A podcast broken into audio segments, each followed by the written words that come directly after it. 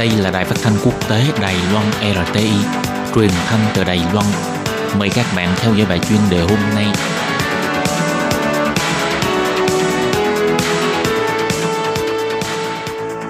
Minh Hà xin kính chào quý vị và các bạn. Các bạn thân mến, hôm nay trong 5 phút chuyên đề, mời quý vị theo dõi bài viết nói chuyện dịch tả lợn châu Phi hoành hành tại Trung Quốc chẳng khác như tấm kính chú yêu nhìn rõ lỗ hổng chống dịch và quan liêu của Trung Quốc – Dịch tả lợn châu Phi tồn tại trên trái đất khoảng trăm năm nay. Năm ngoái, sau khi lây lan sang Trung Quốc, gây ra những ảnh hưởng trầm trọng ở khắp lãnh thổ Trung Quốc. Lý do là ngoài việc Trung Quốc tiêu thụ hơn 50% lượng thịt lợn trên toàn thế giới, phía chính phủ không có ngay lập tức hỗ trợ đền bù cho công việc tiêu hủy lợn bị dịch tả. Đây cũng là nguyên nhân dẫn tới công tác chống dịch bị mất điều khiển. Chủ nhiệm phòng nghiên cứu bệnh truyền nhiễm lợn của Viện Nghiên cứu Thú y Harbin thuộc Học viện ngành nông Trung Quốc, Thụ Hoa Cát cho biết, dịch tả lợn châu Phi giống như một tấm kính chú yêu đã bóc trần ra năng lực quản lý của hệ thống chống dịch Trung Quốc, các ban ngành quản lý nông trường nuôi lợn có liên quan cũng như là năng lực xử lý nguy cơ. Tháng 5 năm nay, ông đã nêu ra trong báo cáo về lý luận và thực tiễn phòng chống điều khiển dịch tả lợn rằng Mỗi khi thấy được những con lợn chết bị vứt ngoài đường, xác lợn trôi dạt trên dòng sông, cảm thấy những nhà chăn nuôi lợn của chúng ta thực sự phải kiểm thảo và suy ngẫm. Bạn còn dám ăn thịt lợn hay không? Bởi vì không tin vào phía chính phủ mỗi lần thông báo tình hình dịch bệnh đều nói rằng đã xử lý xong bằng phương pháp không độc hại rồi.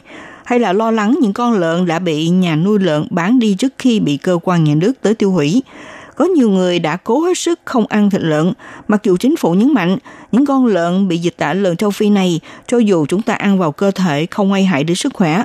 Tuy nhiên vẫn có nhiều người không thấy yên tâm về cách nói của chính phủ. Cơ quan chức trách không công khai dịch bệnh, người dân không tin vào lời nói của nhà nước. Đây là một cú đấm ngay thiệt hại nặng nề nhất của dịch tả lợn châu Phi, làm lan truyền khắp Trung Quốc – theo cách nói của chính phủ, đợt dịch tả lợn châu Phi bùng phát lần này là lây truyền từ ngoài lãnh thổ, có thể lây từ bốn con đường. Thứ nhất là buôn lậu lợn sống và nhập sản phẩm thịt qua con đường thương mại quốc tế. Thứ hai là khách quốc tế mang theo thịt lợn và sản phẩm nhập cảnh.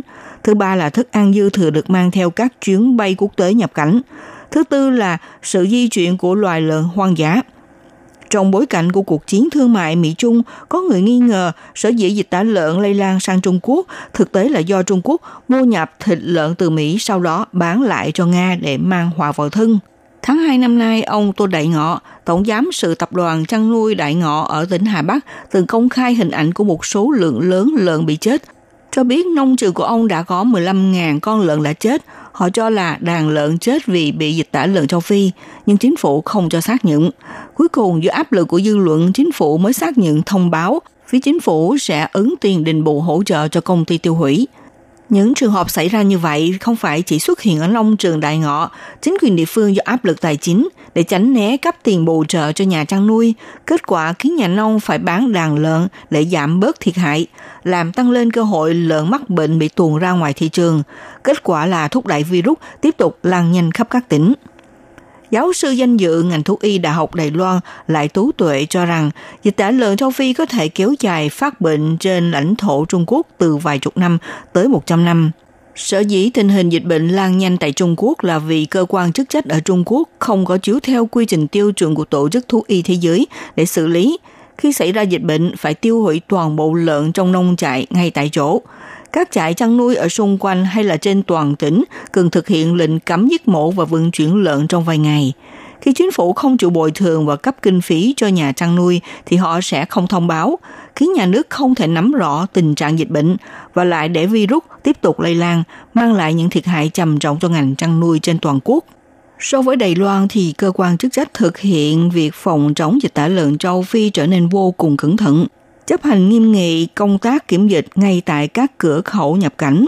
Trong khi chính phủ Trung Quốc thì nhấn mạnh thêm, những con lợn bị mắc bệnh nếu ăn thịt của chúng thì không làm chết người. Nếu như thực hiện công tác chống dịch như Trung Quốc thì sẽ mãi mãi không tiêu hủy được dịch tả lợn châu Phi. Các bạn thân mến, các bạn vừa theo dõi bài chuyên đề hôm nay với bài viết nói chuyện dịch tả lợn châu Phi hoành hành tại Trung Quốc. Chẳng khác như tấm kính chú yêu nhìn rõ lỗ hổng chống dịch và quan liêu của Trung Quốc – Bài viết này do Minh Hà biên tập và thực hiện. Xin cảm ơn sự theo dõi